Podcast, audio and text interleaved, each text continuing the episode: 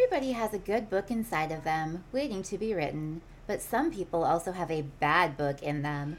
Welcome to Novel Ideas with Chris and Elsa, a bi weekly podcast where each episode will look at a book that people have deemed as questionable. Then we'll decide if the book will be joining what we're dubbing the Library of Cursed Books. So come join us this week as we continue to discuss True Allegiance by Ben Shapiro. Are you ready to start talking about this glorious, glorious book? I don't know if I'll ever be ready, but I guess we have to do it. We promised. Okay, so first things first, in the first episode, we did mistakenly say that Soledad bombed a dam. She actually bombed the Water Resource Department of California. Yes, so I would like to apologize. I did goof that up. Also, we'll go ahead and get it out of the way now. If things seem a little weird in our conversations, it's because we made a big oopsie and lost our audio file for the these two episodes. So we're re-recording them. So basically, I turned on the backup like system for OneDrive and then our editing software decided that it can't load anything we've done. So, yep, here we go for take 2. That episode exists somewhere, just not in this universe. Sadly.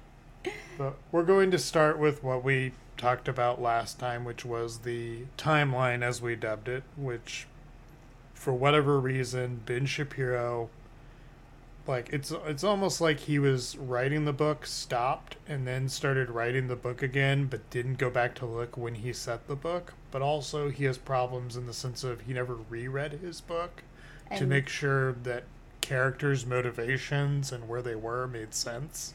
And I don't think any editor actually touched this book because people would have noticed that when going through this. I mean, how could you not? But the first one we're going to start with is Brett Hawthorne. Brett Hawthorne. Now, Brett Hawthorne, we're going to start by just basically figuring out his date of birth. On page 19, Brett's Brett's birthday is alluded to. It's not directly mentioned. But on page 19, he does say like around when Brett is born. And the fun thing about that is it's very likely Ben Shapiro gave his main character his birthday. So, literally, the main character of this book is what we call in fan fiction a Marty Stu, or a stand in for Ben Shapiro's ideal, perfect man who he wishes he was. Now, in this, it's Prescott calls him on page 19 to basically promote him to general. Now, we'll get into where that is wrong and not something Prescott can do when we actually discuss the book, but I'm going to read you the passage where he drops the birthday hint. And it is the day after the inauguration, Prescott called again. Colonel, he said, I'm going to violate military procedure. I'm bumping you up to general effective immediately. Brett was stunned. The youngest general in the Marines was in his mid 40s. Brett had just turned 41. So, right there, he's saying that he just turned. So, his birthday happens within the beginning of January. Ben Shapiro is born on January 15th. Inaugurations usually happen around January 20th. So, we can infer that Ben Shapiro gave this character his date of birth. I could see that. I could totally see that given that this character matches his ideals of masculinity. I use air quotes for masculinity. And on page 148, we find out that Brett has known his best friend Derek slash Hassan since high school. We can infer by him saying that Brett is 41. This is the 2008 uh, election season. So if we actually do the math, Brett should have been graduating high school around 1987. Okay. The first time we hear Brett's age, though, is on page 12. And that is when he mentions that Brett is 22 years old and that he was sent to Saudi Arabia during Desert Operation Desert Storm, but during its winding down. So that would be around 1991 Yeah. And we know he's 22. So the next mention of a big event is a bombing in 98 in Kenya, and then we have 9 11 in 2001. So if we're following along and we're jumping with age, at the time that Ben Shapiro is saying he becomes a general is 41, but he previously mentioned he's 22, and we actually do the math. Ben Shapiro is adding a year on to his character. He's actually 40, not 41. Okay. And then there's bigger problems we'll get into with President Prescott in, Oh my in God. relation to this, but we're we're not going to jump ahead of ourselves yet. But, He's trying to make sure that I don't give it away. but the big problem here is Ben Shapiro is off by a year in his own math, with excluding if we cut out President Prescott and all the problems that are going to pop up with him. Ben Shapiro's own math, he is off by a year Yeah. on on the birth of his character. And we're going to revisit this here when we talk about Prescott because ooh. But that's the biggest issue is he just doesn't seem to pay attention to the dates he's dropping. The next one is going to be Aiden and Ricky. Now Aiden and Ricky are two two characters that end up being mushed together because Ben Shapiro needed them to be mushed together for the story. But he doesn't pay attention to the backstories he gives the characters. Mm-hmm. So on page 52, during the introduction of Ricky, we're going to jump over to that to read it out loud. he says that he says that Ricky is not a Detroit native. But then later on, he makes the claim that Ricky is a Detroit native. and BFFs with um, Aiden, who is from Detroit. they're childhood friends. Exactly. Okay, so this is where we're going to read about Ricky O'Sullivan not being a Detroit native. It's mentioned in here. This is him in his car. He's waiting to basically get off shift. And the weird there's a weird formatting thing in this to where he will just jump perspectives of characters even though the chapters are formatted in third person narrative from the point of view of characters and introed as like this character's chapter, this character's chapter. So he's not actually sticking to the POV chapter formula. So, with the passage we're about to read, this chapter started in, I believe, Levon's perspective. Yes. And then out of nowhere, no change in chapter to let us know, or any like annotation to let us know, hey, we're switching to this person's perspective now. It just suddenly goes to this. But this is where it's mentioned. He joined the force just a year before. He wasn't a Detroit native, but he'd seen recruitment ads. High pay, chance for advancement. On the force, he was a newbie, but in Detroit, that was as good as being a veteran, given the turnover. So he's he right there in that paragraph says, Ricky's not from here. I still have a problem with him seeing an ad for a police job in a different city that he doesn't live in. Like, unless you're actively looking for that, you're not going to find that. Like, I'm not going to find an ad for a police job in my hometown of Milwaukee unless I actively look for it because I live in Kansas City. Like, that's Then- not a thing. Then on page 84, we're introduced to Aiden, and Aiden is basically described as being with a SWAT officer, but you're made to believe like it's local SWAT, not like because later on, Ben Shapiro identifies Aiden as being a Fed. Yeah. So it's it's confusing because he doesn't say, "Oh, Aiden's like a member of ATF or the FBI," and is on like their like tactical SWAT team. He's just mentioned as being SWAT, so you just are led to believe he's like a regular humdrum police officer. But then in the backstory that he gives Aiden and Ricky, Aiden goes on to become a Fed, whereas Ricky goes on to become a police. Yeah. Which also, if Ricky is new to the Force, that also means Aiden is new to the Force. Right. Exactly. That Like- I didn't even think about how that's inconsistent because how is O'Sullivan a new police officer unless he went to the academy and then just didn't do anything with it for a few years, which is not something that people do. It's not good. It makes very little sense. Like very little effort was put in actually writing this book. He just wanted to get out his propaganda. Pretty much.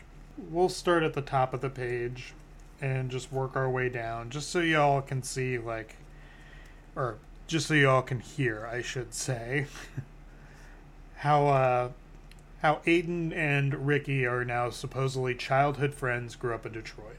Aiden had grown up in Detroit. He said he knew the city well. His grandfather worked for General Motors. had a union job. That was supposed to keep him employed all his life. Then foreign cars began flooding the American market, and the auto union contracts meant the American car companies couldn't compete. Jobs started fleeing. As they did, the government of the city decided to raise taxes dramatically on the people who still held jobs, on the companies that still decided to stay in town. They left too. Mayor after mayor took office, promising to bring business back, then pandering by crushing business that re- businesses that remained. The tax base disappeared. The place became a wasteland. White families moved out into the suburbs, black families couldn't afford to follow. The city self segregated. So racist. Correct. Aiden thought he was the only white kid left in the city. Then he met Ricky O'Sullivan. The two became fast friends, joined at the hip. Their parents went to church together. They fought back bullies together. Ricky was a straight arrow. Aiden, the budding juvenile delinquent, eager and ready to do anything to make friends. They grew distant as Aiden hooked up with new friends, missed school. So right there, like he's saying that they they're from the same neighborhood. In a very racist way of saying it, too. And he also like Just here's some racism for you guys. he also manages to weave in there some anti-union talk by, That's true, he did. by talking about oh it's because of the union that they couldn't compete. No, it was because they were able to undercut them because again the car those car companies found a way to make a cheaper version of what you were producing.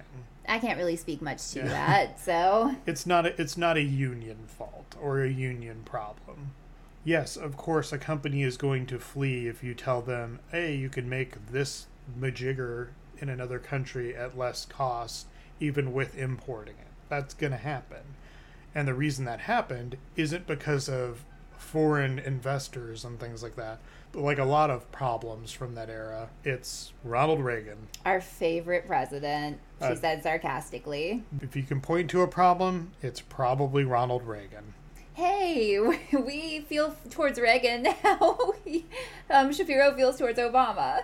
Yeah, and Ronald Reagan was president when myself, Elsa, and Ben Shapiro were born, and Ronald Reagan's a piece of shit. And then later on, on page 70, we find out about Ben Shapiro talking about how Aiden went on to become a Fed, and because Ricky helped him get cleaned up and stop hanging out with the wrong crowds. And Ricky went on to become a cop. But again, if this is true, this all just recently happened, and for whatever reason, Aiden goes out to California. I mean, people Like- move. yeah. Like, I'm not from where I'm at. but but it's also one of those things of they were just mashed together because Ben Shapiro needed a reason to mash them together. He needed a through line so all the stories would intersect at the end. Because this is kind of divided into three different stories, basically. Now we're gonna get to the part that is Elsa's favorite part of just the timeline of what the fuck, Prescott! which is President Prescott. Now we we first the first inclination of the Prescott of being Obama, which is very like It's pretty obvious. Not even like it's a brick wall in your face form of obvious. But the first mention of that in not not so subtle ways is on page 31. And that is where basically Ben Shapiro spells out pretty clearly that Prescott's election opponent was John McCain. He doesn't call him McCain, but it was John McCain. And the this is just a uh, a passage from that. It didn't hurt that his opponent, General Hart, had been a militant and boring old man. It also didn't hurt that his pre- his presidential predecessor had been an unpopular member of Hart's party. Prescott linked Hart to the president, and the country bought into it. Yeah, the president, of course, that Hart would be linked to would be Bush. Yes. Bush Jr., basically. And then later on, on page 34, we get another basically, hey, Prescott's Obama. And I'm just going to read that passage as well. That way, y'all know we're like, this is just so stupidly dumb. anyway, who was Bradley to question him? Maybe Prescott wasn't the brightest guy in politics, but he was one of the cleverest. How else had he risen to the presidency from relative obscurity in a matter of a few years? How else had he beaten a well established military hero despite a lightweight resume? Being a military hero does not necessarily transition into things like politics, mm-hmm. first of all. It can, but again, he's Not always. he's doing like the thing one of the big criticisms with Obama when he was running was that he had only been a senator for half his first term and they were they were doing the oh he's from Chicago and he came out of nowhere. We don't know who this man is. He's only been in the senate for x number of years. He doesn't have the experience. Like and that it was all that kind of Yeah. and that was that again it's just further proof that But I feel like comparing that his little bit of experience in the Senate to oh this person was in the military therefore they should be the president. That's apples and oranges. Like Yeah. how is that even a comparison? I Um, feel like this person who's been in the Senate's more qualified than this person who served in the military, unless they have also political experience. And if you ever look into John McCain's military career, the man was a was a fail son and a giant fuck up. Like there he wasn't just like heroically captured or anything. He crashed a plane. Like he was a fuck up in the military. But, But you know, I'm not gonna I'm not gonna go on a tangent on that, but John McCain was a fuck up in the military. and only got where he was in the military because of his dad's position. so a nepo baby. Yes. And then we jump to page 1 through 149 to 1 and 152. They mention the Bush administration, so we know the Bush administration exists in this universe. So, uh, further proof that Ben Shapiro is making Prescott Obama. But guess what, guys? Guess what? Guess what? Well, we're go- we're gonna get there. I know you're I know you're eager to get there, but and now we're gonna jump to page one twelve. And on one twelve is where Ben Shapiro makes one of his biggest fuck ups. Oh my goodness. The thing I've been so excited about. I don't know why I'm excited about this, guys, but this is where he lets us know that Barack Obama and his first administration existed. Barack Obama exists in this universe. Not just his first administration, both administrations exist. oh, yeah, it is both.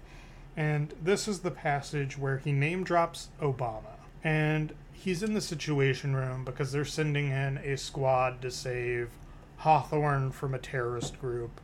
We'll get into that when we discuss the overall book. But this is the passage. Prescott always felt a surge of power through his body when he sat in the Situation Room. This is where they had all made their biggest decisions. It was where Kennedy read teletype during the Cuban Missile Crisis. It's where President Barack Obama had sat watching SEAL Team 6 take out Osama bin Laden. Barack Obama. And this is where Prescott knew he'd be sitting. So he name drops Barack Obama. Now, we could call this maybe just like a slip up to where Ben Shapiro just got excited naming presidents he could remember that were in the Situation Room. But the other thing in this is he could have just he could have mentioned any other president in that situation. He specifically names Barack. And l- to further prove that Obama exists in his world, he does it again. He Yep. names him on page 115. He authorized, and this is again, same situation. So this is the paragraph. He authorized it anyway. If they failed, he couldn't be blamed for trying, or if he could, he'd find a way to call it a well intentioned mistake. If they succeeded, he'd have made uh the gutsiest call since Obama. Gutsier, even. What a hashtag that would make. Hashtag everything, because that's the world we live in, guys. But he, again, he name dropped him on 115 again, so Obama exists. I remember when I first encountered that, I was like, Chris, wait till you get to this page. I can't wait for you to find this out. And then something later on that we talked about in the non existing in the ether now first recording was on page 194, he makes a giant fuck up again.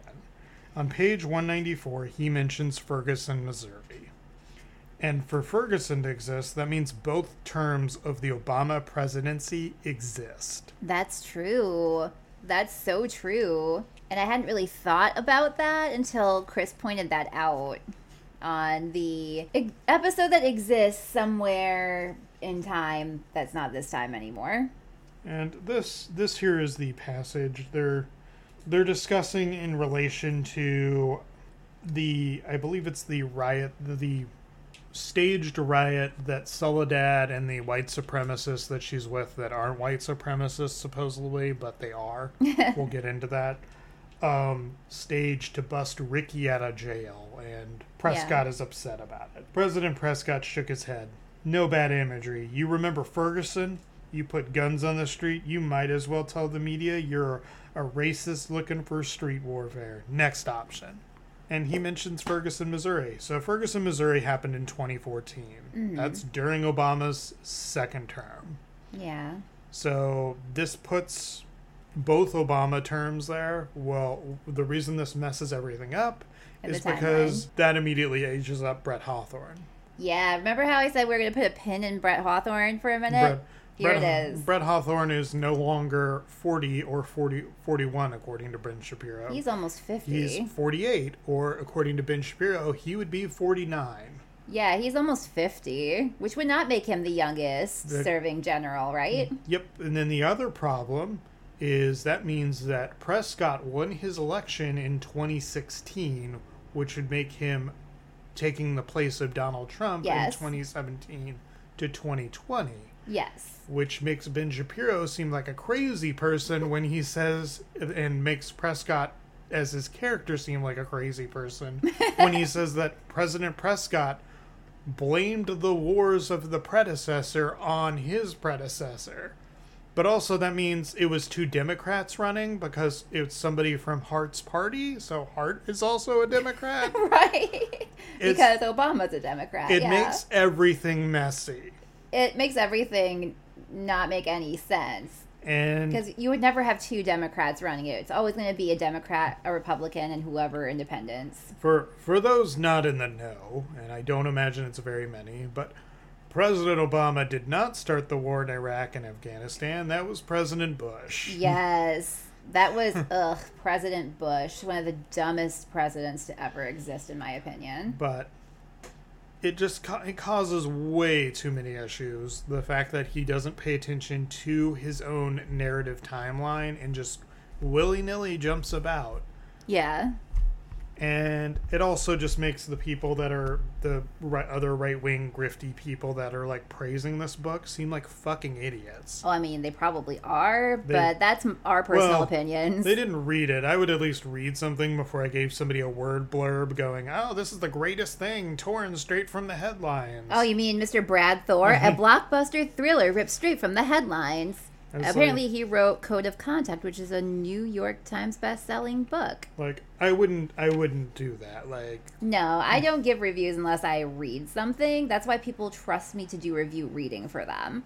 but this is the timeline. This is why we said the timeline was problematic in the last episode is because by him just ignoring it in so many characters and like just things related to his characters to try and like his main goal was his political agenda he was trying to get across. Basically, this is propaganda, badly packaged propaganda. And instead of actually paying attention to the story itself and making sure that was cohesive, he was more focused on that. And it shows in the book, and the book suffers, and the book is a giant flaming pile of crap. But since we've transitioned into that giant flaming pile of crap, let's get into the book. All right. Aren't you guys excited? So this book starts with a prologue, and the prologue is that it starts with is a terrorist attack on a bridge. Yeah. It is the George Washington Bridge, and basically the two characters he introduced, one's named Jennifer, and Jennifer has a daughter that she's taking to school. Mm-hmm. And then the terrorist attack happens by the bridge having bombs planted, I'm assuming at the base of one of the structures that go off Sure. and destabilizes the bridge. Now, reading through the prologue, for whatever reason, the daughter that's in the car, Ben Shapiro keeps forgetting she's in there. So she like randomly appears and then doesn't appear and then appears. He focuses mostly on the mother. Like, but the the daughter is like secondary to being it. Now, there, and there's a They could have just had her driving to work if he didn't want to write about this kid. could He literally could have just done that. and like there's other stuff in here as well but one of the big glaring things that i find like just stupid is the only way i can really describe this is in this prologue he describes a cable a bridge cable slicing through a car and we're going to read through that Okay. Jennifer screamed, but it was drowned out in the ear splitting crackling noise, hundreds of thousands of tons of steel twisting and bending and grating on each other. The sound of a million airplanes all crashing at once. Jennifer looked to her left as she heard the steel cable shriek, stretch on the other side of the bridge. She locked eyes with an elderly man driving a silver Lincoln Continental. Behind him, she saw one of the enormous cables snap clean and slither wildly back and forth like a beginning fly fisherman's messy cast. Look out! she shouted at the man.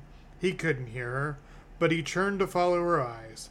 The cable ripped through the Lincoln, slicing its occupants in half vertically, a jetting stream of red flowing in its wake, splattering Jennifer's windshield.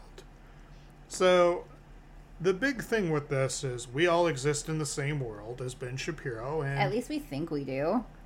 I don't know if he's never been on a bridge. I assume he has. I mean, aren't there bridges in LA where he lives? Yes. So he has to have at least been across one bridge. but bridge cables are not th- small enough or thin enough to vertically slice through a person. Yeah, we're not talking about razor wire here. If anything, it's going to crush the car or just basically knock the car completely off the bridge. Also, instead of describing it like a messy cast, like to make it sound more menacing, he should have described it like a serpent, like swaying and getting ready to strike. Yeah. Like, or, what the hell was that imagery? or if he wanted to, like, try for whatever reason to still have his person sliced in half, why not say the bridge cable unspooled into a thousand little cables or something? Something along those lines, because those cables are just ma- mesh wire twisted. yeah. But he doesn't do that. It's just the bridge cable in all its massiveness, swinging back and forth, and then somehow manages to cut somebody in half. Instead of crushing them. Yeah. He was trying to go for gore and shock value, but it fell flat for me too. The other weird thing in this prologue is he mentions everybody like screaming and sitting in their cars. He doesn't mention anybody getting out of their car and thinking to themselves, I'm going to make a run for it. Right, or shit. I'm gonna jump and see if I can, like, swim away. Yeah, nobody jumps off the bridge to swim away. There's nobody booking it by her car. Like there's like that would make the most sense. Like there is nobody like fleeing like outside their vehicle. Apparently we all just sit inside our cars screaming to ourselves looking around. Apparently, all these people had a death wish going into this, and they were just. The universe heard them, and their hmm. wish was granted. He doesn't cut to the one car where the guy's like, "Yes, yes, it's finally happening. Release. Oh my god. Release from capitalism." Oh my god, what the fuck, Chris? What the hell? Or just the guy calmly calling his boss and being like, gonna be late for work. I'm in a terrorist attack. And having his boss yell at him, like, because he doesn't believe him. I shouldn't laugh, but these are all dumb enough things that I feel like Ben Shapiro would have written something like this, or you imagine his characters doing this. So- I don't find those actual scenarios funny in real life. Sorry, I'm gonna be late for work. I'm in the middle of a terrorist attack. Um, this is your third call in, Hal. We need to have a big talk. Sorry, boss. Like, there's a cable right above my head. It might slice me in half. So I'm gonna have to let you go. But no, he, he doesn't show anybody like get out of their car or talk about her seeing anybody and get out of their car and just run down the bridge or jump over the bridge and be like, "Hey, I may actually die doing this, but if my chances of survival are better." Yeah, like I would take my chances with either trying to run or trying to swim. Yeah. But you know, Ben Shapiro's not that smart in either of his characters. But They're a reflection of him. yeah, and it's it's again, it's it's it's a poorly written garbage book. Now, the first chapter really really is like a chore to get through.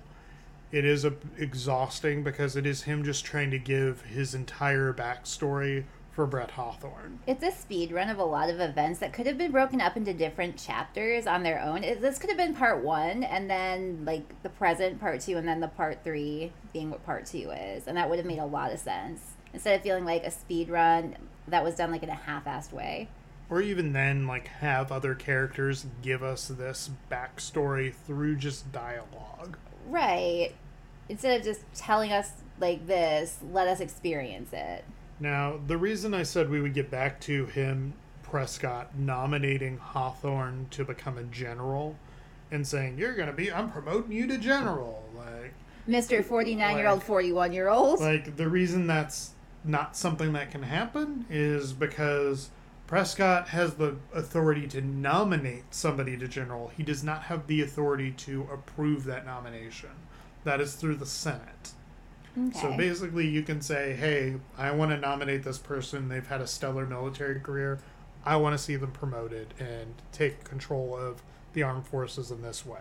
now I feel like a nomination from the president would really help your case, but it's not a guarantee, right? Yes.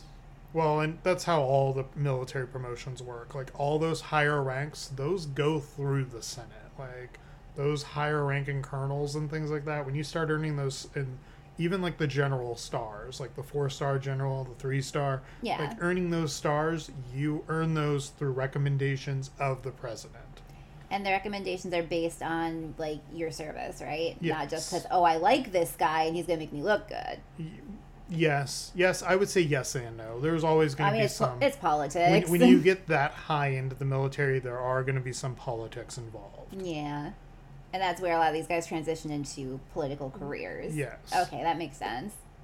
But to do it by Ben Shapiro's logic, this would be like the president going into like a local fast food joint and complimenting the person that made the fries and going, "I'm making you a general." Oh my goodness, could you imagine? That's that's not something that can happen. That's why it's not like that. Is because otherwise he could promote anybody. Right, with no military experience at all, just because he likes the guy. Now, yes, the, the Senate will usually have like a discussion on whether or not they do agree with this nomination, and for the most part, they just greenlight those because there is no problem in the military for those people because again, it is a voluntary service. Those people want to be there, and they already know like that they're loyal to the country. Right, there's the dedication to country and to If the military. if you do it this way, where the president can just unilaterally make anybody a freaking general, you're gonna run into those problems of you don't know where that person stands on their loyalty. right, there's a decent chance of high treason if you really fuck up on who you pick. And that's like that's just one of the big like problems. Like Ben Shapiro just doesn't seem to he's he's more gung ho to get to his political story, air quotes, than he is like to actually put the put the actual work in. Yeah. Now, one of the other funny things in here is Ben Shapiro with Hawthorne has basically made Hawthorne his like idea of man and manliness. Brett Hawthorne, Ben Shapiro's dream man. I mean, Ben Shapiro's dream of who he wants to be. And with that though, like he does this really weird thing throughout the book where everybody is height checked. Yes, this is so true. Like we could have made a drinking game out of that. he this. tells you that Hawthorne is like six three, I think, or six two, but then he also tells you Aiden's five ten. Like he goes through this book, height checking everybody, and it's like He wants Hawthorne to seem like a big hulking man in comparison to all these normie-sized characters. you can tell you can tell me somebody is like tall and heavy set or or short and and and skinny or something. Like there are other words and ways you can get across the look of something. He was a bear of a man. He was a mountain of a man. But Ben Shapiro's way of describing people is just straight facts, This- just numbers. this person is six feet tall. He weighs approximately 230 pounds, and most of his weight is in his upper body because he's a big, barrelly chested man. So he looks like Johnny Bravo. Like, that's. Yes, like that's that's Ben Shapiro's way of writing descriptors for a character. Or this, if it's a lady, this lady is five two. She is petite. That's it. That's your descriptor. Oh, and sometimes he'll describe them as attractive or something just to like make the point that this character is being scummy for thinking this woman's attractive. Like the secretary or whatever in Preston's office. And but one of the funny things you can do if you decide to rot your eyeballs out with this book, Please don't. I beg you not to do this to yourself. but if you so choose to, is um, read Brett Hawthorne's lines and Ben Shapiro's weird nasally voice in your head, and it makes him really funny. Oh God. So we're gonna do a passage from here where, and we'll discuss the implications of this and why Ben Shapiro again just does not understand any anything about people. He just was really like he had a real hard on for writing what he wrote like politically to get his weird dog whistly message out. But here we go. And this is Brett is in now in Iraq and the compound that he is in is being sieged by terrorists. And this is him basically dealing with that during the attack. The ambassador is there. He's in the embassy, I believe. When Brett turned back to give his men orders, he saw the ambassador in the corner, cowering under a desk, clutching his briefcase to his chest. He was screaming at Brett in a high toned Boston Brahmin accent. Your job is to keep me safe, so do your goddamn job. Shut the fuck up, Brett said. the coldness in his tone stunned the ambassador into silence. And also the sound of his voice. Then an odd kneeing noise emanated from his mouth. It rose higher and higher, louder and louder. So Brett punched him in the mouth. Not hard, just enough to stun him. Get your pussy ass onto the roof right now, he said slowly, glaring. I have to look away from my mic. I'm laughing too hard. Uh, how do you punch someone in the face, not very hard, but hard enough to stun them and not break their nose or their teeth? But also, Like, how? Also, this is a case though where somebody at Brett's level in the military is somebody that's going to be used to the fact that people that aren't in the military are not going to be used to being around a firefight and would probably use some tact to try and calm him down. Would not just fucking hit the guy. Right. The man is not a soldier. He is scared. The answer is not to punch him in the face. Like that is not something somebody you don't want somebody reactionary in that position because they're going to get people killed. Exactly. And he'll probably get himself killed too. You want somebody calm that could basically grab that ambassador and be like, "You need to calm down. I'm gonna get you out of here safely, but first calm down." right. I need you to trust me. Like the fact that like he's he's concerned that Brett isn't doing anything because Brett is just standing there chirping orders at his men and all that. It's like okay, that's understandable. He's never been in a firefight. Right. Like, I would be terrified. I'm not a trained soldier. I'm more or uh-huh. less a pacifist, so that would scare the crap out of me. And he better not punch me in the face for being scared. Like, Jesus. also- That's going to make me more afraid. Pretty sure a military leader is not going to risk their career punching an ambassador. Just- No. His power can be taken from him just like that. Just like it was given to him in Ben Shapiro's world. But now we're going to, and we're going to be in the same situation where basically the ambassador is fled on a helicopter and Brett is in the, still in the compound and the terrorists are sieging it. But this is just going to go into show the, the racism that Ben writes throughout this book involved towards Muslims and Arab speaking people. Like, he is so goddamn racist in this book towards them. He's racist towards everyone who's not white in this book. Right. But there you go. Bullets smashed through the windows and glanced off the cement facing of the building in unpredictable patterns. The courtyard was filled up again, new Taliban fighters taking the place of the places of the old. From below, on the first story, Hawthorne could hear the whining strains of an Arabic melody. One of the Taliban fighters had apparently brought a boombox along. Hawthorne stifled a bitter grin. They'd been so comfortable with their plans that they'd even brought their primitive iPods. Who would bring any sort of musical device to announce themselves and But gloat like that? But Even- also, what the fuck? even then, like, even if they did bring a boombox, why are you describing a boombox as a primitive iPod? Right, Like, right. it's- There, That's that's, so apples and fucking- oranges again. Like a primitive iPod would be a CD man. The, other- the uh, if you're really wanting to make them seem primitive, be like, oh, they brought their they, they were banging on drums or something like that. Like, there are there are ways to convey primitive music. Saying that the Taliban brought a boombox and was playing beats while they were storming an embassy, just so fucking stupid. Also, I think he's trying to imply like the music and the way of that culture is primitive because it's not in the style of American or European culture. Yeah. And that's just Um, disgusting. Not all cultures are going to be exactly the same ho- homogenized bullshit as American culture. Yeah. And he does this like throughout the book where he just for whatever reason wants to belittle the Arab and Muslim world as being like super primitive and out of date and stone age. Like later on he says like when Brett is like because they end up fleeing the compound and Brett is hurt. He has Brett talk about how he could see primitive fires in the buildings of Taliban fires trying to keep warm. It's like some of those buildings do actually have central air and heat. Well, when he introduced the city that they're in, he described it as being so primitive there was like no electricity or anything in it, and it was a major city. Yeah. Like, I don't believe that. You're just trying to be obnoxious and racist and disrespectful to their culture. Again, we, we can only emphasize this so much. It's not a good book.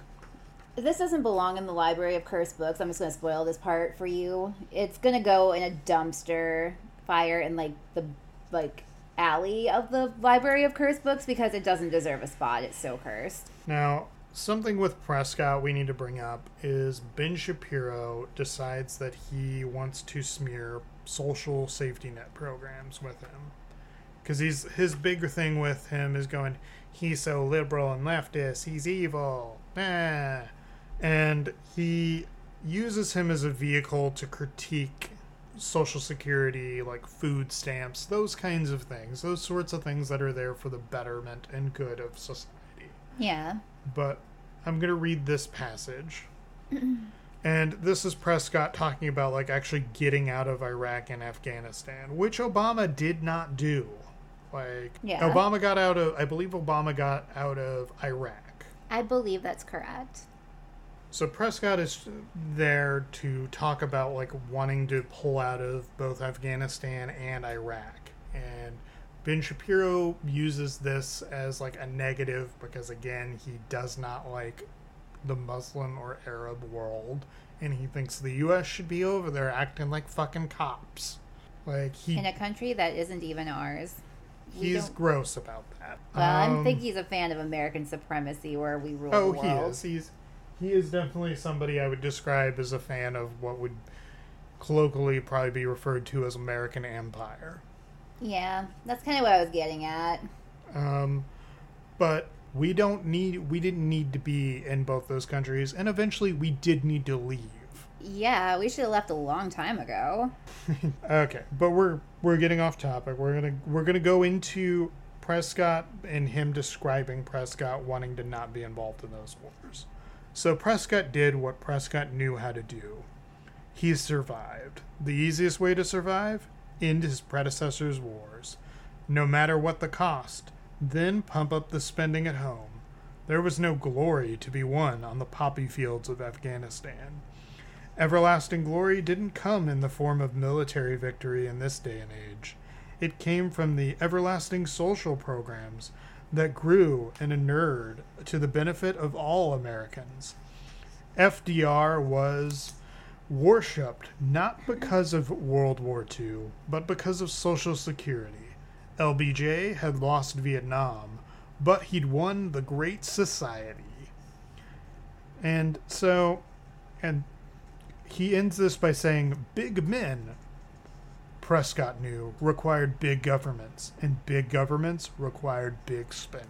So I feel like him saying that having a legacy of social programs that benefit others as a negative thing is so silly. Like that's the sort of legacy you should want to leave How- behind is that you did good in the world. How- at least did good in your country How and dare took a care of your government? How dare a government not want to go to war and want to mm-hmm. actually invest in its citizenry?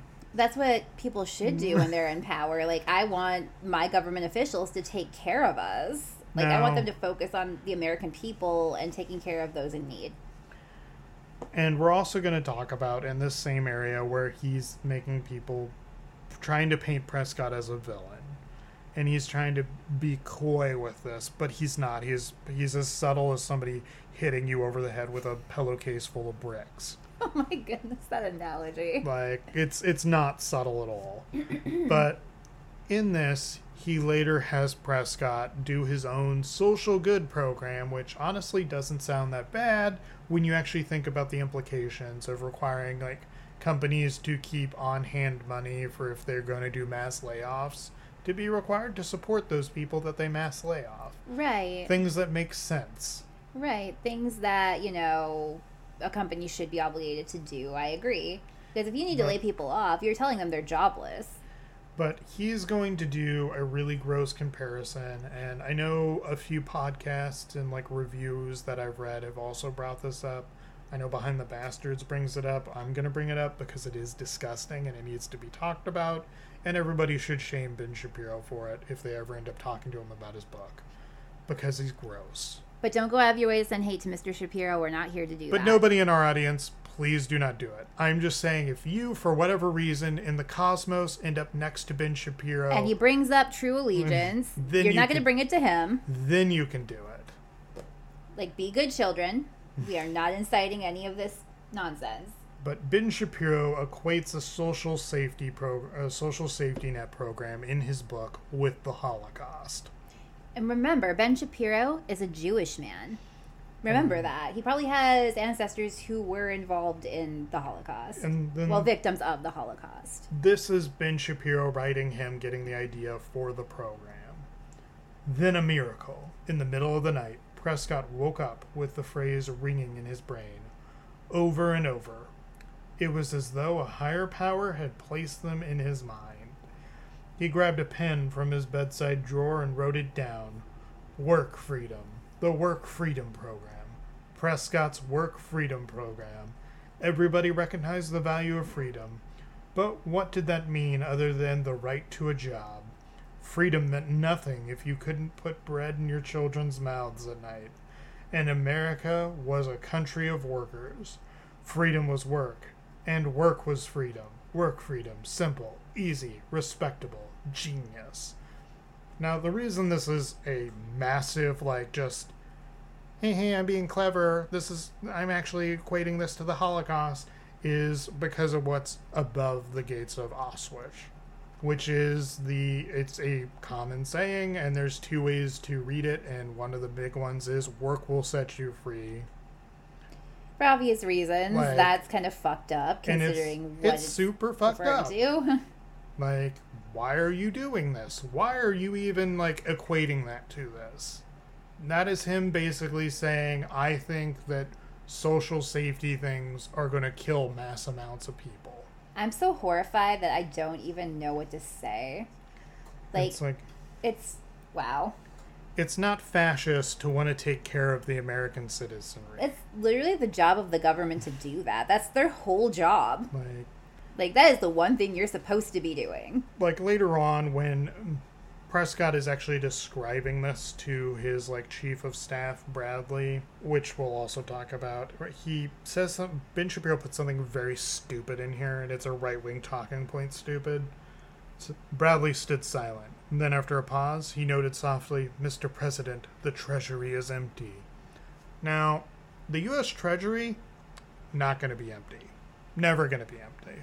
Because we all pay Taxes. and with those taxes, like, we're all paying into the government. Yeah. The reason when you hear somebody say, oh, the government's like a household, we need to run, the government is not like a household. you as a household cannot print your own money. You will get in trouble for that. Yeah. That's called counterfeiting. The government That's a crime. the government controls that. Like how much money is in circulation? That's the government's purview. Like so it's it's a dumb thing to say. Not Yeah. to not to mention we also have loans that we take out Mm-hmm. that we pay on with that tax money. Now, if the US government like falls and stops paying all those loans, um the rest of the world is fucked because that's who we owe that money to.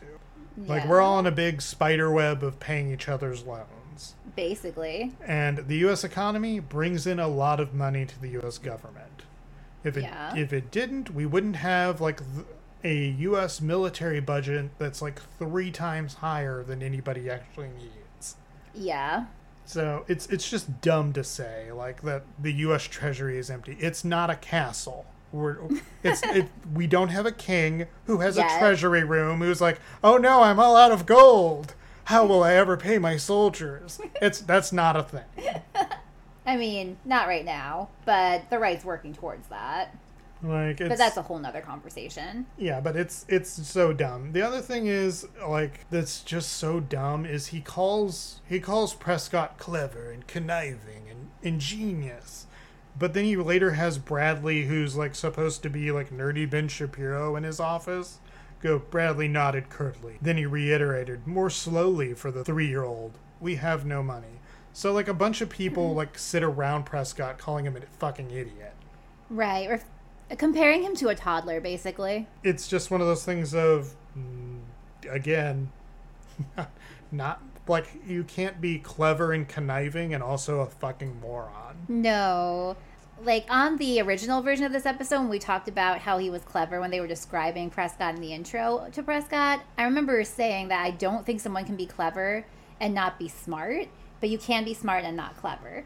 now we're going to jump forward and we're going to go to soledad on page 40 and this is where we made our oops our big oopsie in the first episode of Yes. saying that she bombed a dam she bombed the water resource center i'm going to read through this just so we have an idea. And this is why we're equating them in that first episode with the bundys. Yeah.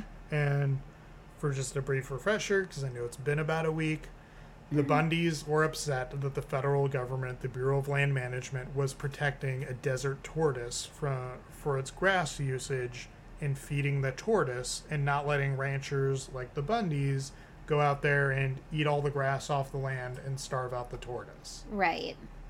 Because in order to have a vibrant ecosystem, you do actually need to have the native indigenous wildlife in that ecosystem exist. Yeah, because, Because- the ecosystem relies on everything that's there. Because the cattle is not native to that ecosystem. They're basically destroying the ecosystem. They're they're eating up all the grass, and we don't know what feeds on the tortoise that's also feeding on that grass.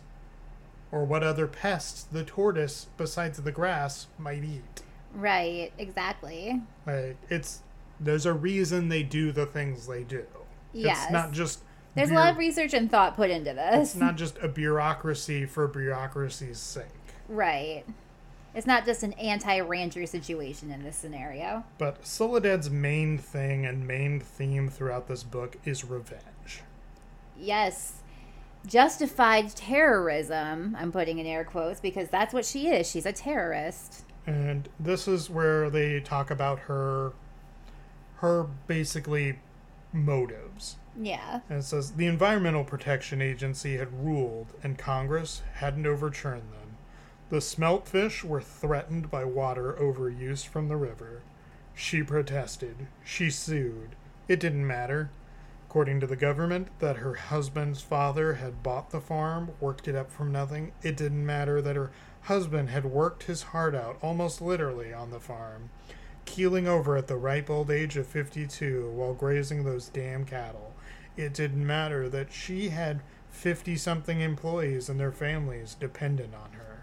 All that mattered was the smelt, that damn fish. Now, it's one of those things of you don't know why they're trying to save that fish. That could be something some something else feeds on that is Right. important to the environment. or it feeds on something that protects that environment. Like it's kind of a circle of life type of thing. It's like, you know, I, I, I am not a fan of ticks as a, as a thing that exists in the wild. I think they're annoying little parasitic bugs, but possums feed on ticks. So I know there's a reason that we're not blasting the forest to wipe out all the ticks. Or even just like a domestic thing. Like spiders creep me out. I don't want them touching me, but I understand that they take care of certain pests and things and are good for our environment. So I don't want to go killing all the spiders. Now we're gonna jump to where we we talk about the bombing. hmm And And this is important. This is huge. she she makes a fertilizer bomb in a moving truck. Yeah. Like they say truck, but you're not gonna put a bomb in the bed of a pickup. No, Like, you're gonna, gonna- put That's gonna be visible. you're gonna put it in like a moving truck in the back or something like that. Yes. And this is where we're going to pick up. There were no casualties. Soledad had insisted on a weekend attack to avoid any human toll. But the building itself smoldered. A gaping crater where the front door used to be. The news crawl scrolled.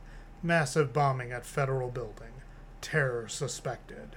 The governor pledged to get to the bottom of what he termed a brutal terror attack. He called on the federal government for emergency relief. After all, the Environmental Protection Agency shared offices with the Water Resource Control Board. The president pledged to do what he could.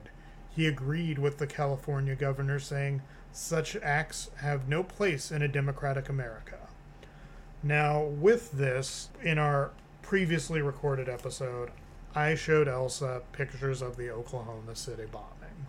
Yes. And we brought this up in our previous episode talking about how she's directly parallel to like a Timothy McVeigh type.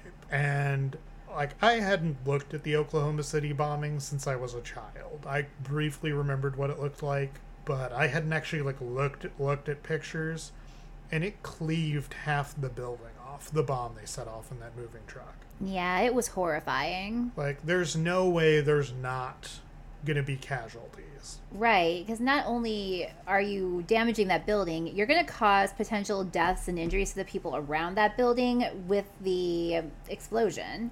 Now, I also looked up the closest thing to what he calls the Water Resource Management of California. There is like a Bureau of Water Management in California, and I looked it up on Google Maps and I showed Elsa pictures of that.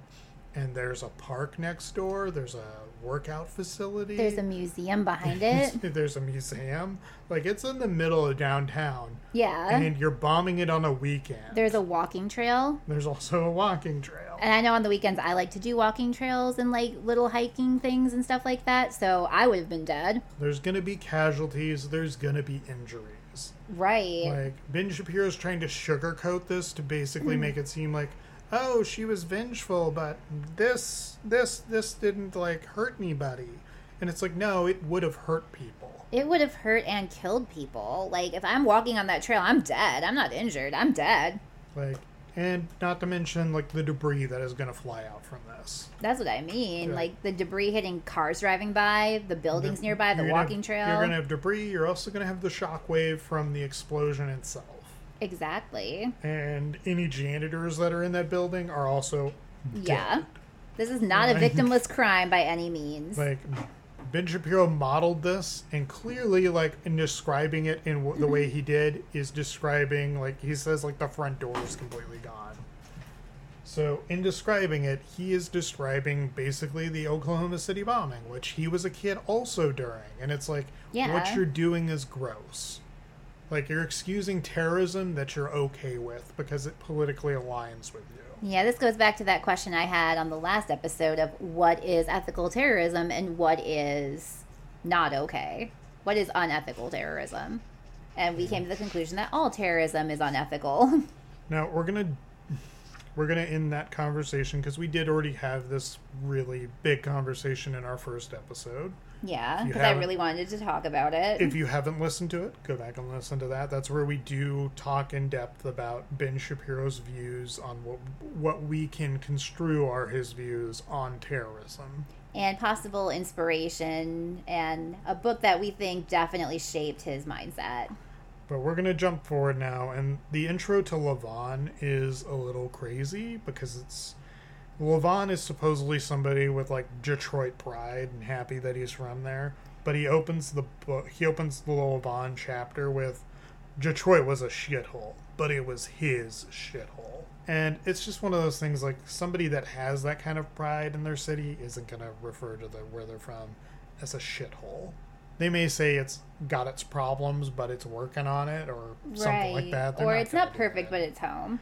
They're, they're not going to call their home a shithole. I mean, typically, no. not unless they don't like where they live, in which case it would make no sense for this character, who is definitely a Detroit pride guy. Like, he runs in the neighborhoods. He has a barbershop business, right? And then mm-hmm. he has mm-hmm. other businesses he's involved in. Yeah. Like, he's very involved in his community. And it's one of those things to where like you read it and you're like, this is just Ben Shapiro being racist. Like he want Ben Shapiro thinks Detroit is a shithole. I wonder well, if he's ever actually been to Detroit or if he just thinks that way because he's a right wing ghoul. Levon does not. And like Levon like in this chapter, this is where Levon also meets like Big Jim and then this is also where we're gonna dive into the grossness that is Ricky O'Sullivan. Yeah. And oh yeah, because I titled this in my notes. What was it? O'Sullivan, the setup, and the kid, or something like that. And it gets kind of fucked up. Yeah, O'Sullivan is basically called to a robbery in progress. Yeah. And shows up and at the gas station gets out to look around and then sees like a kid that is in the shadow but somehow has visibly dead eyes. Yeah. Like, but he keeps calling him a cute kid too. His laugh is cute, yeah. the kid is cute, but his eyes are soulless, and he's got his hand in his pants pocket, and he's holding on to what is presumably a gun. We're gonna. I'm gonna go ahead and read through this, and we're gonna then discuss like how actually gross this is. Yeah, and how poorly the situation was handled. So this is the start of the one of the most racist passages in this book. Then he heard the voice. A big," it said.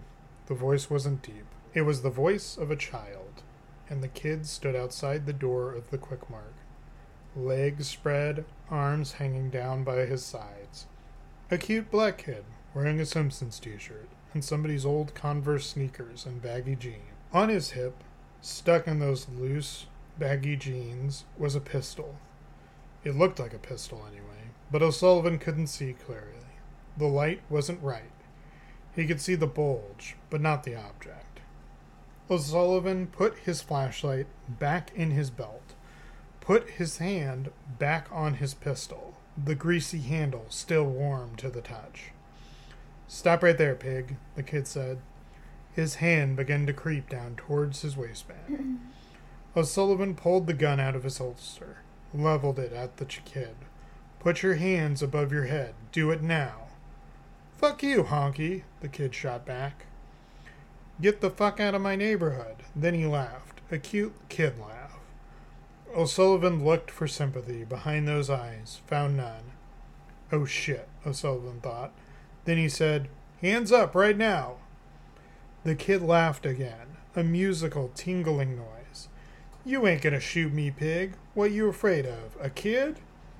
O'Sullivan could feel every breath as it entered his lungs. No, kid, I don't want to shoot you, he said, but I need you to cooperate.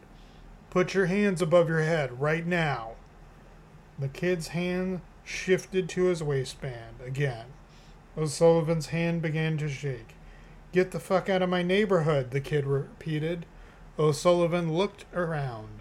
Stealthily, still nobody on the street. Totally empty. The sweat on his forehead felt cold in the night air.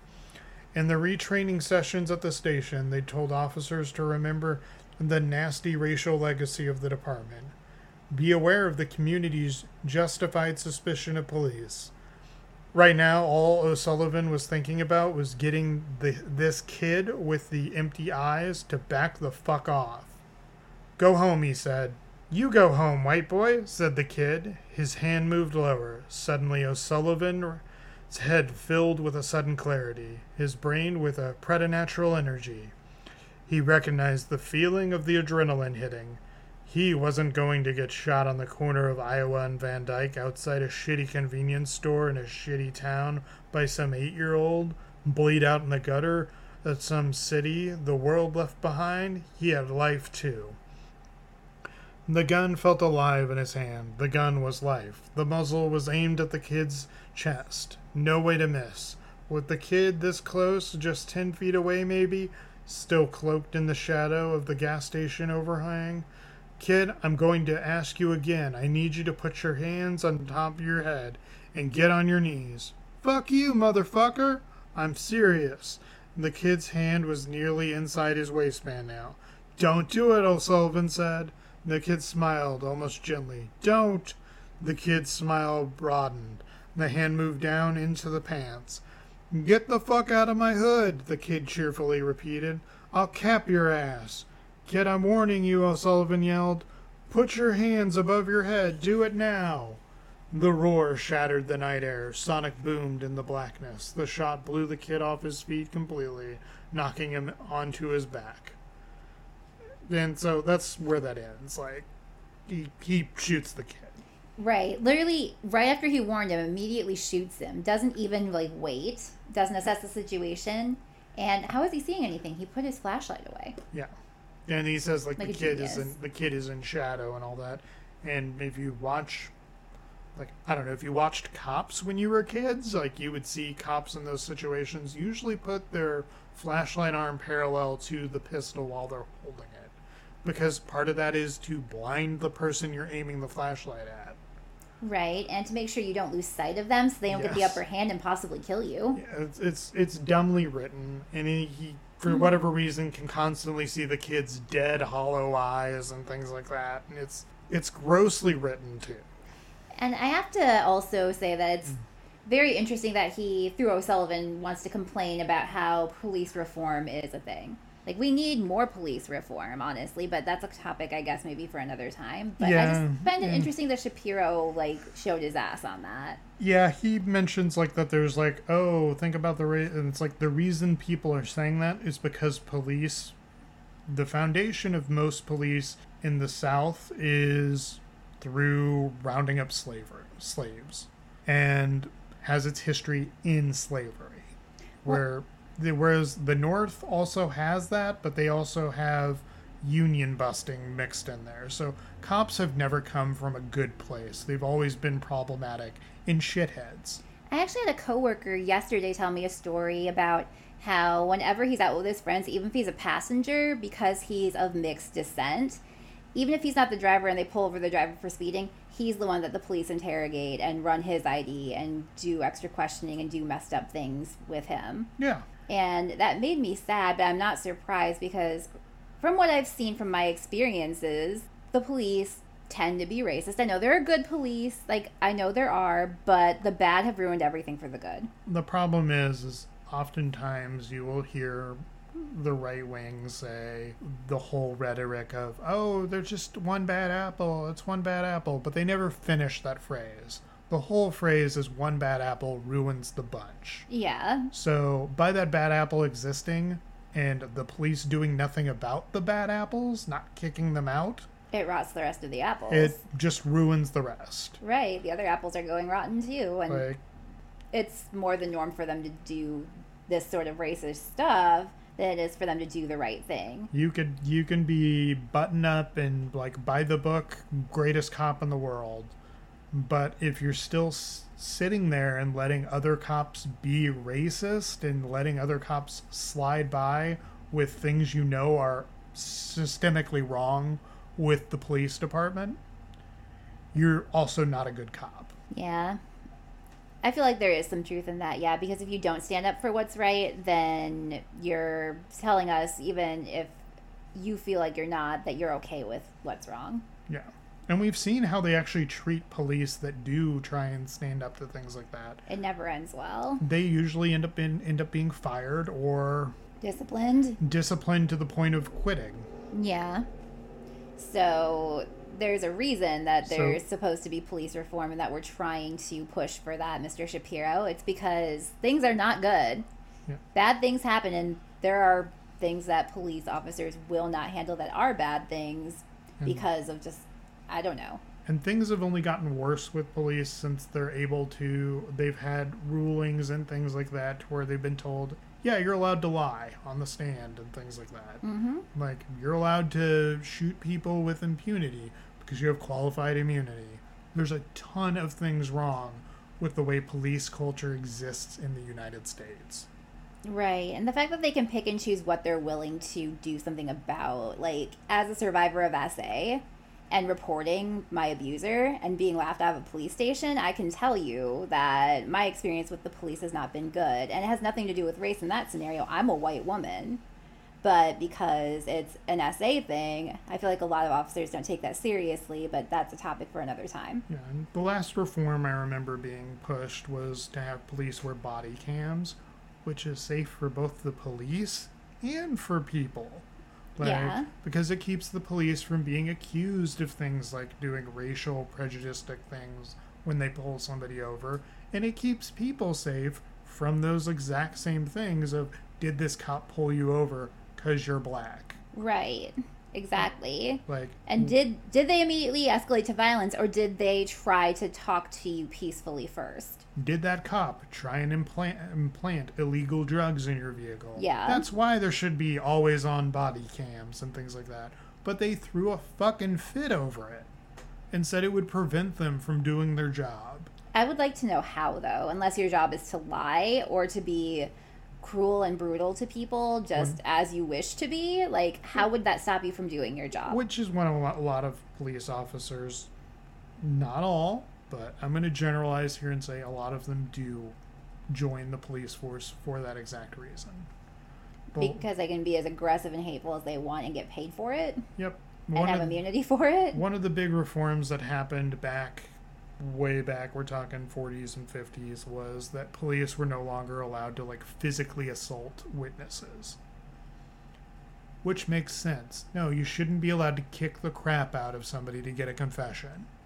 And yeah. they talked about how that was going to impede them from being able to effectively do their jobs. I have to say the opposite is true. If you're beating the crap out of me, even if I didn't do the thing, to get you to stop before you kill me, I might just confess to something I didn't do because Well- I don't want to die. and they that was the problem like you, those are coerced confessions like those should not be standing up in law like in Right. This is a person fearing for their safety. but anyway we're, we're gonna move on like the whole that whole chapter is like that section with ricky is just it's him trying to basically be like see see th- this is this is what police go through and it's like and honestly ricky is restrained in that chapter to where i think most cops the minute they thought he had a gun would have shot him Possibly.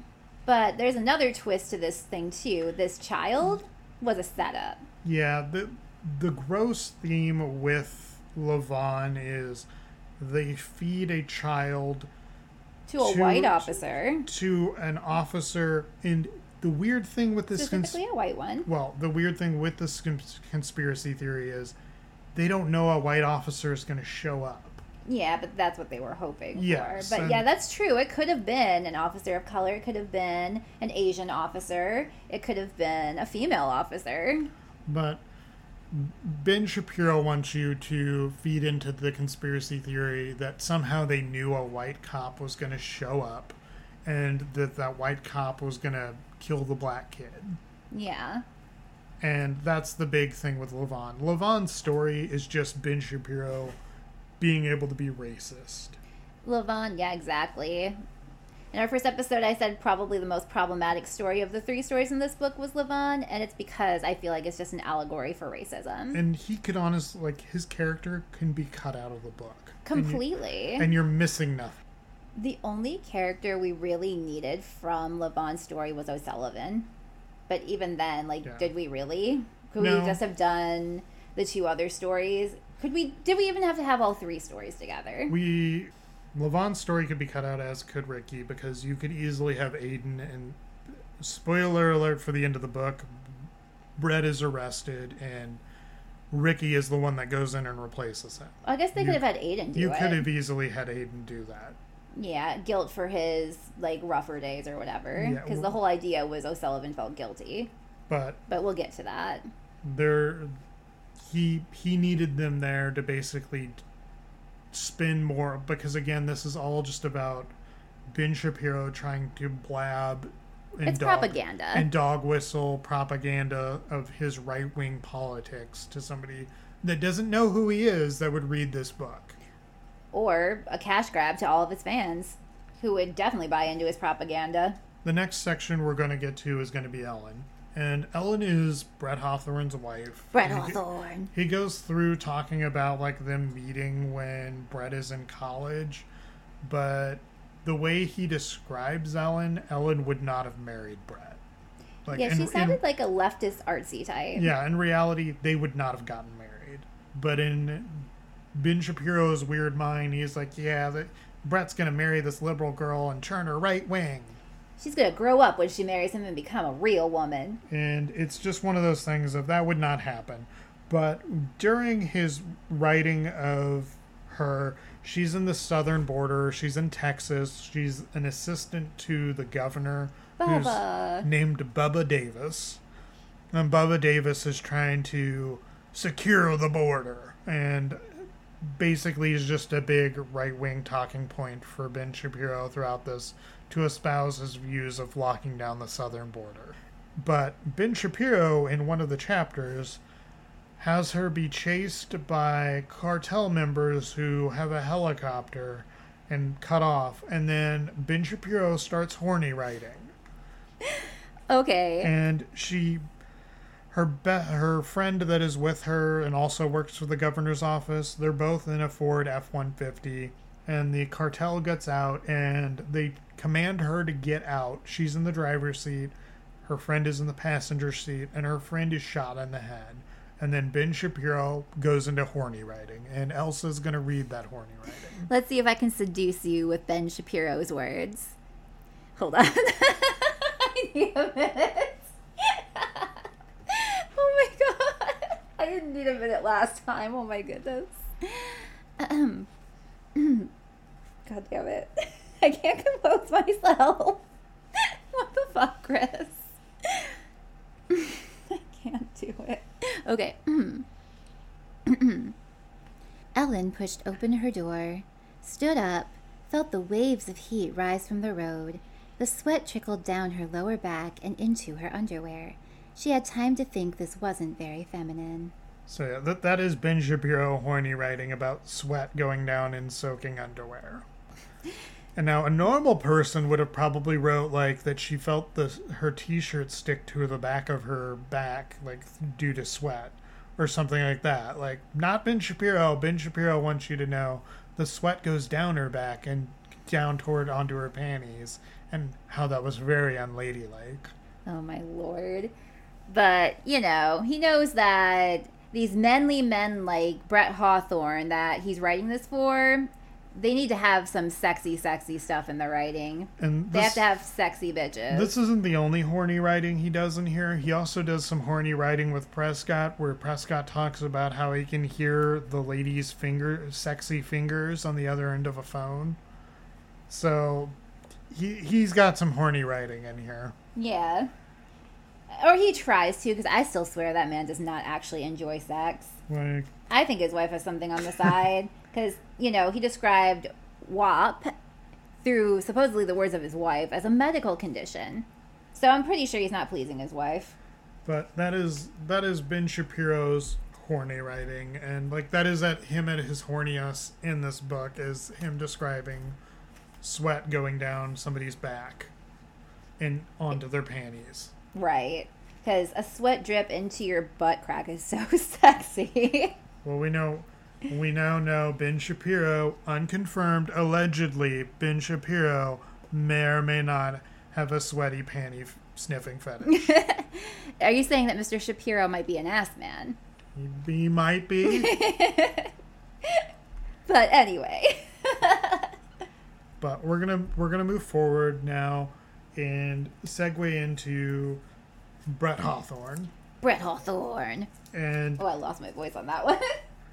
this is after he's been free, like he's evaded the ter- terrorist capture from the embassy in the city of Kabul. and he's doing something incredibly stupid. Go figure. Ben Shapiro should know this is incredibly stupid, or should have actually talked to his wife about this, but he doesn't. But I'm going to read this passage and then we're going to discuss it. At night in Kabul, temperature dipped to below freezing. The good news was the cold had helped stop the bleeding. The bad news was that he was in danger of going into hypothermia. He could barely keep himself conscious. He'd only been able to do so thus far by jabbing the butt of his M9 into the wound to feel that sharp pain. Now his arm was numb. If he fell asleep, he'd be a carcass by morning. His Now- arm is numb because it's probably infected now. Now, the problem with this is cold air does not stop bleeding, it will slow bleeding. But also, if you're jamming the butt of your gun into the wound, it's not going to stop bleeding. In fact, you've probably infected that wound now because your gun is dirty. Yeah, and It's like, filthy in this scenario. He gets out of the embassy by jumping off the embassy roof and like rolling on the ground. So that wound is. Like- there's no way that wound's not going to be infected. so he is dirty. Like he's Oh, not. he's grimy and filthy. There's a point where it describes that he hadn't taken a shower in a while. yeah. Like there was a scene about that. it's an extra level of stupid knowing that he's married to a doctor that he put like just stuff that he thought sounded cool in there but was an actual medical fact. Like he could have easily been like hey what is how how would this wound act to his wife? And she probably could have told him something that would have sounded smarter than what he put in the book. But then he would also have to admit that his wife was smarter Yeah. I don't think his wife reads his books either, so there's no way she read over it at any point to be like, hey, by the way, babe. i think But then again, she told him WAP was a medical condition, so. I think Ben. Well, I feel like what actually happens is Ben Shapiro's like, "I read a new book, honey," and she's like, "Great," and then he's like, "What did you think about it?" A few weeks later, and she's like, "Lovely. It was wonderful." It was the best book I've Like, ever read, babe. she's- An instant bestseller. and she's never actually read the book. oh, exactly. That's exactly what happens But we're gonna she's seeing her side guy.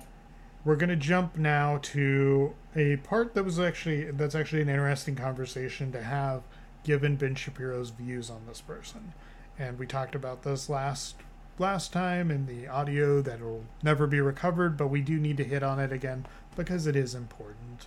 Um, Ben Shapiro hates Alex Jones. Oh my goodness. Hates him so much. Anytime you compare him to Alex Jones, he throws a fit. He despises being compared to that man, and he hates the fact that people do it. And Ben Shapiro is an Alex Jones type. He is. As much as he fucking hates it, Alex Jones came before him, so Ben Shapiro is an Alex Jones type. Ben Shapiro is Alex Jones with anxiety and probably without the drugs and alcohol problem that Ben, Alex Jones has. the but Ben Shapiro, for as much as he likes to claim he isn't Alex Jones, sure did put a big fucking conspiracy inside his thriller book, and I'm not talking about like the actual conspiracy like in the book. Like he puts a legit conspiracy theory in his book. Okay. And this is the passage. And this is Brett talking about Iraq and Afghanistan and the weapons of mass destruction that were supposedly in Iraq. Brett had known of the CIA's discovery of weapons of mass destruction in Iraq for years. Everyone on the inside had known. The media had reported that the government had lied, that somehow all the world's greatest intelligence agencies had been dead wrong. But that wasn't the case. Hussein had smuggled some of the weapons out of the country to Syria. Others had been buried in the desert. So, this is him basically saying, You don't understand all those government agencies that lied us into the Iraq and Afghanistan war. They were actually correct. And Hussein smuggled the weapons out. And it's like, no, we, we know for a fact they were lying. Yeah. But that does sound like some shit Alex Jones would say. I bet he did say that, didn't he? And this is because Ben Shapiro is a warmonger. Oh, He- for sure. He support he supported full throatedly the Afghanistan war and the Iraq war. Yeah. Nowadays, because it's less popular within the Republican Party, he will act like that was a misjudgment on his part.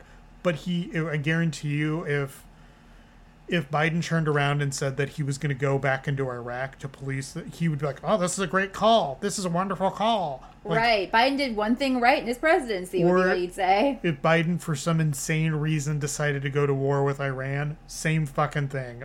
Ben Shapiro would be totally cool with that. Now, he's going to sit there and tell you, like, oh, I don't agree with anything else Biden did, but this one thing he's doing, this is great. This Yeah. is gr- this shows power. Like, And that Alex Jones would do the same thing. Like I can hear Alex Jones's voice saying what you just said. like, and it's because they're warmongers. Yes. Ben Shapiro is there to filter stuff for the right wing. Correct. And he's their token Jewish character. Yeah, he's he's I hate to say that, but it is what it is. he's there to filter out ideas that are anti-Semitic and basically be like, "Oh, well, it's not really anti-Semitic. Trust me, I'm a Jewish man." Exactly. And like, it doesn't matter like how fucking racist or crazy something is. He will always do that. And it's really messed up considering that he shouldn't be on the side of that at all. Like, you realize your right wing buddies don't like you either. He is an like this. This right here just shows like Ben Shapiro believes in some Alex Jonesian crap. He just doesn't act all crazy and shout about it. He just sits there and has an anxiety attack on the Daily Wire. He's he's not gonna. I wouldn't even say that. Like he's he's smart enough to have the tact to not blurt out those kinds of things out loud. no, Like- he's more of an I'm going to imply it kind of guy, huh? he's better at implying and repackaging things. While still having, of course, that anxiety attack, because that man is always anxious. He's always keyed up. Whenever we try to watch Ben Shapiro stuff to familiarize me with it, I get anxious because I feel his anxiety. As much as I want to keep talking about uh, Ben Shapiro's conspiracy theories, we're gonna j- we're gonna jump over to something else that's kind of ridiculous. Now Prescott meets with a um, he meets with a s- what we're not told what federal agency he works with, but we can just assume this guy is a CIA analyst, and like we'll discuss this after I read the passage. He's very insulting to this CIA agent like that comes in and I'm going to start. Prescott looked at the nerd. He hated beating around the bush. And this guy with the knockoff suit from Joseph A. Bank and the pocket protector was doing just that. He seemed self assured. Self assured as much as cranks were. Prescott had never heard of him. But with General Bill Collier sitting right there, Prescott couldn't just blow the irritating asshole off. We had to at least appear interested. And this is just Ben Shapiro talking about how he thinks Obama is like a cool jock. Oh, yeah, because the Obamas play basketball, right? Like, yeah, he's he he's like, oh Prescott, like because Prescott's like belittling in his head to so many people. He's like this fucking nerd, like right. coming in here and telling me things I need to know. right. Doing How- their job. How dare no president is gonna act like that? Really, like. Maybe Trump would have. oh, Trump would have totally I could totally like see Trump acting like this and just being like, I don't fucking care. God, what a nerd you are. Like, but I don't think You Ob- are a big nerd. The biggest of nerds. I think Obama was mature enough to handle the office of the president to know, like, when the CIA was like briefing him on something, he needed to listen. to listen and not be like, "What a fucking nerd! Look at this nerd and what he's wearing. Oh, what a nerd!" Also, if this is Obama. I don't think Obama had a problem with nerdy people. Like, I think the Obamas are actually very well educated.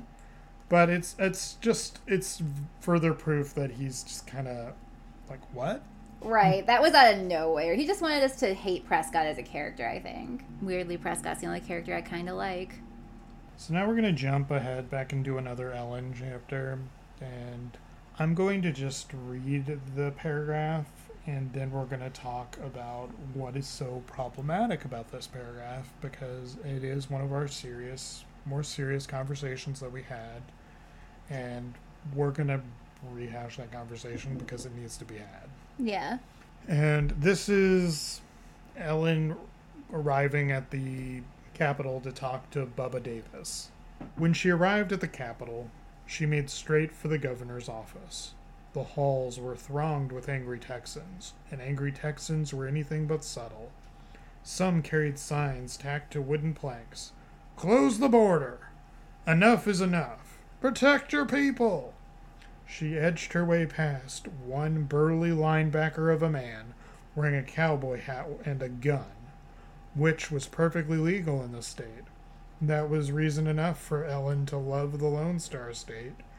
There wouldn't be any random shootings in the Capitol building anytime soon, even if the media made it seem as though every civilian with a gun represented a threat to public safety.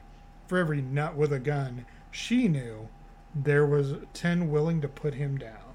Now, this is problematic because gun safety is becoming a bigger and bigger political issue because one side of the political spectrum, the right wing, does not seem to want to put any form of regulation on there. And that's completely insane to me. I feel like there has to be a lot of regulation on that because a lot of people who commit like crimes with guns, like very dangerous ones, are people with mental illness or a history of violence. And the other problem here is he's mentioning Texas and acting like, oh, Texans don't they don't mess around when it comes to gun control. If there's ever a nut job out there shooting people, they're gonna take them out. The problem with this is we all recently saw Uvalde happen. Uvalde, Texas, where a lone gunman went into a school and killed a bunch of th- first graders, and we saw cops who are supposed to be good guys with guns stand and cower in fear for more than like two to three hours at the end of a fucking hall. They feared for their own safety, so they didn't do their job and let all these kids' lives be at risk. Ba- It was bad enough that parents were risking arrest that were outside the school by running past the cops to get into the school to get their kids. Right. And that shouldn't have had to happen. We should have had the police officers, the good guys with guns, in air quotes, going in there to do what was necessary to protect those children. You can try and tell me, like, devil's advocate here and go, oh, well, that's an isolated incident. It's not. Like, the, the cops, they're not there to protect you. Like, they don't have to. Like, they should. It should be a part of their job. I mean, considering that's their motto. But there's- serve and protect. There are laws on the books that say, like, that is not something they're requ- they're not required to risk their life to save you. Then what's the point of them taking that job? They're there to protect property. That's it.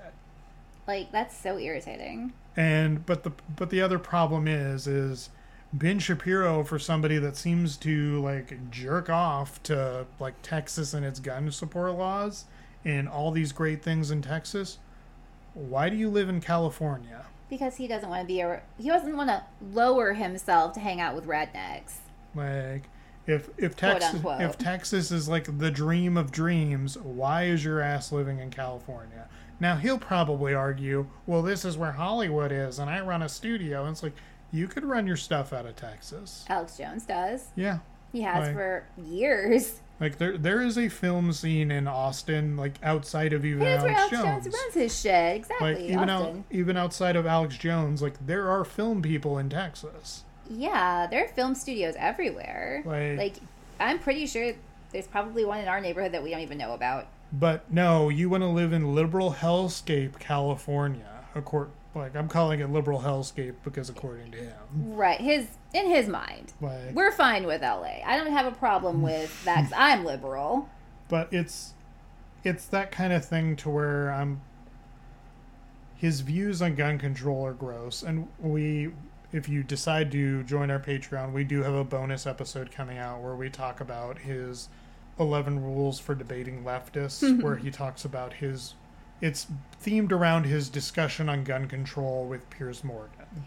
And the mm-hmm. problem is, is he likes to bring up the Second Amendment and be like, "Here, I'll give you this. I'm going to give you this pocket Constitution."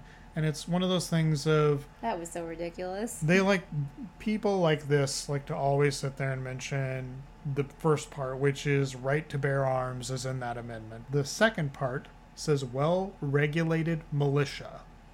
And the word regulated is in there, which means you are allowed to pass regulations on guns. And we should. Like it encourages it from the way I read it. like because if you're gonna if if ben shapiro is gonna argue like absolutists like no regulations everybody should be able to have guns like then i'm gonna take it to the extreme and silliness and say why can't i have a nuke You shouldn't because you don't need one. You- Just like I don't think anyone should have mil- military grade weapons because you don't need that. It's for my self defense. Like and that that and that presents that silliness of that argument. Like there should be regulations. You should not be able to have every firearm conceivable. Like And even with a regular like handgun or something, I do feel like there should be regulations in place. I have anxiety. I don't think I should have a gun because my mm-hmm. anxiety is very severe. What if I shoot someone just out of fear and it was just someone walking by and they had no intention of doing anything to me? like And I'm just feeling anxious that day.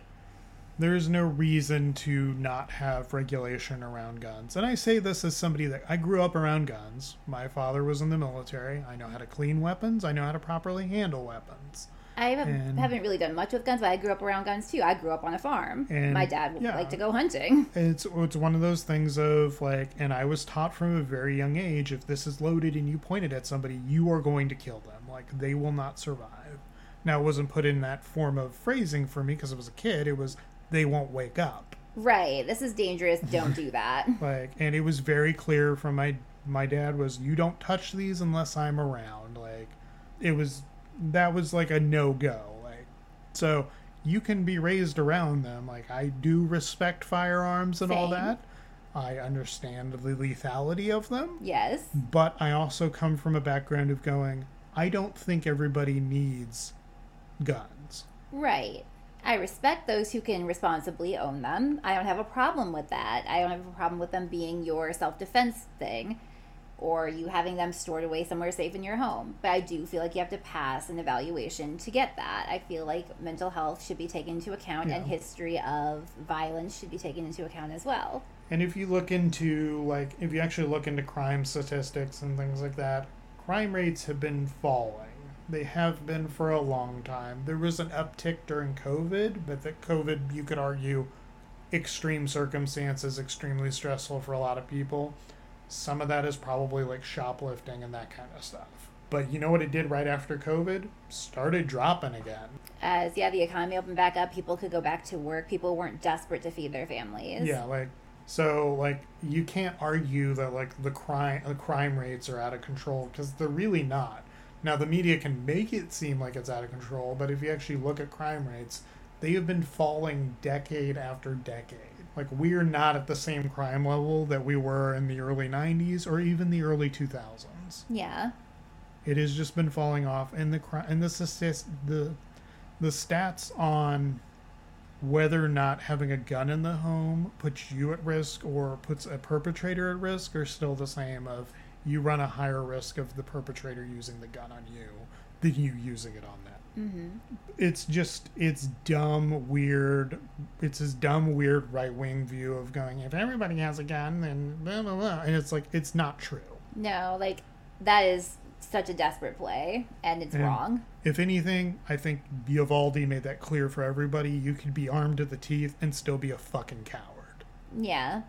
Because there were parents that ran into that school that did not have vests on or anything like that. Or a like- gun or anything, Or a gun, and they were pulling their fucking kids out the windows. Like, so this is one of those things like Ben Shapiro can spout all he wants at me, but I am for gun regulation. I am extremely pro gun regulation. I'm I'm not like somebody that's gonna go. We should ban all guns, but no, I that's extreme. like I am somebody that thinks, yeah, you can regulate them. We're not. Exactly. I'm not, and you're not advocating that all guns be eliminated and taken away from people. No, I think if you can be a responsible gun owner, that's your right to have them. But I do think that we do need to think about who should be allowed to have them for safety reasons, for harming others, or even harming yourself. As someone who has struggled with suicidal ideation, mm-hmm. I don't think I should have a gun. Because what if that comes back? I can't undo a gunshot to my head. And yeah, I just, I think we need to be careful with who we allow to have them. He puts this in there, and he's like trying to do it as like an off comment of, for every for every bad guy with a gun, there's a good guy with a gun, and it's it's like no, no, we've we've already seen a number of examples of that not happening, because if you okay, if you want to throw Uvalde under the bus and say okay that doesn't count, let's that was an isolated incident. Um, from our own childhood, one of the most famous school shootings that happened was Columbine.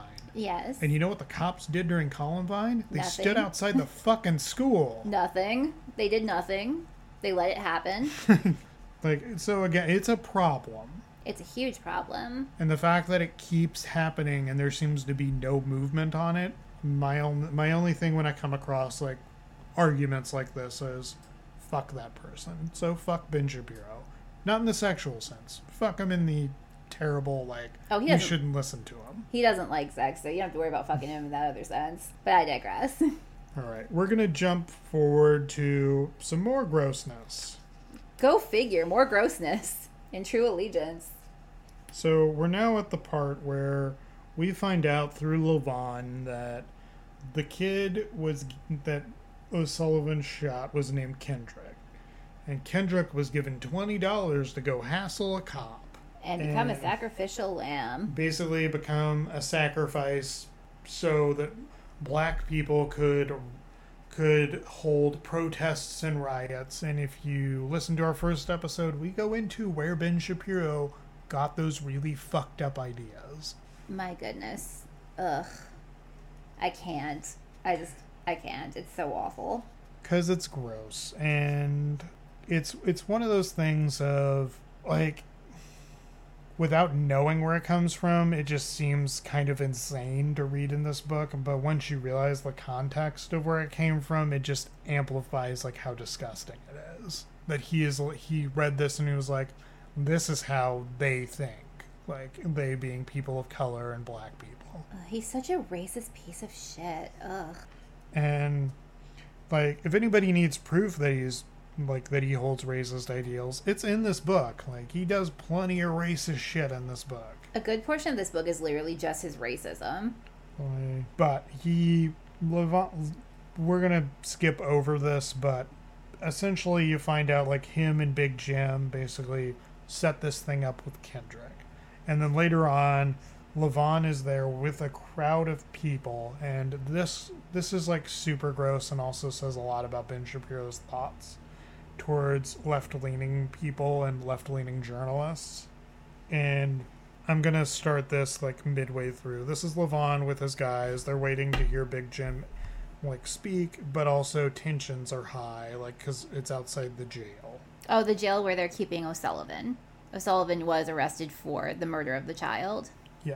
Levon had his men ring ringing the edges of the crowd, ready to prevent any non-approved persons from getting too close to the media members. No footage of fools, he promised the Reverend, and he intended to keep his word. Tonight, Levon intended to be the face on the news. Already he'd done his best Malcolm X impression. Early Malcolm, not the late stage Islam means peace pussy shit for the networks. If we don't get what we want, he said, if we don't get justice for Kendrick, this city is going to burn. We've been burning silently for too long. Our poverty burns beneath the surface. Our ignorance burns beneath the surface. We've been left for dead in this city, just like black boys have been left for dead all over this country. And this country must pay a price if there is no justice. The sexy blonde with the short skirt seemed turned on at the at that point.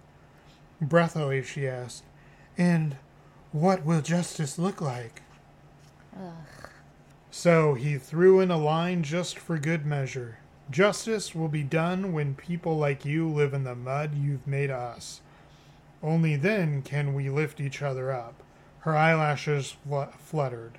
That shit was magic, Levon knew. He'd learned it at the university, too. White coeds majoring in journalism were a cinch. Just drag them off their civilized perch and let them experience life outside the self proclaimed white privilege, and they and they let you know that you'd be doing them a favor. Ugh. So he makes it sound like liberal journalists enjoy the idea or get off on the idea of being as oppressed as marginalized groups of people. And they just do this for the thrill and for the sexual tingle it gives them, I guess, instead of the fact that maybe they want to spread the story to do some good in the world. And that's gross. Yeah, and with this, he also adds in the racism of having Levon basically be like, "I'll drag you down into the mud with me," and uh, like he's still running with that theme of minorities and people that are not white being uncivilized, Right. and tries to write off like Levon not even thinking white privilege is a thing. Where no, white privilege is definitely a thing. We are two white people who are here to tell you that white privilege has been a thing since forever. It's been a thing. It is a thing. It's been a thing. Like, It's real. like if white privilege wasn't a thing, a term like white passing would not exist. This is very true. Like And the story I told you about my friend who could be in a car with all of his white friends and be the passenger and be the one that gets profiled, stuff like that wouldn't happen if it wasn't for things like white privilege and racism. yeah, There would be no racism without white privilege. yeah.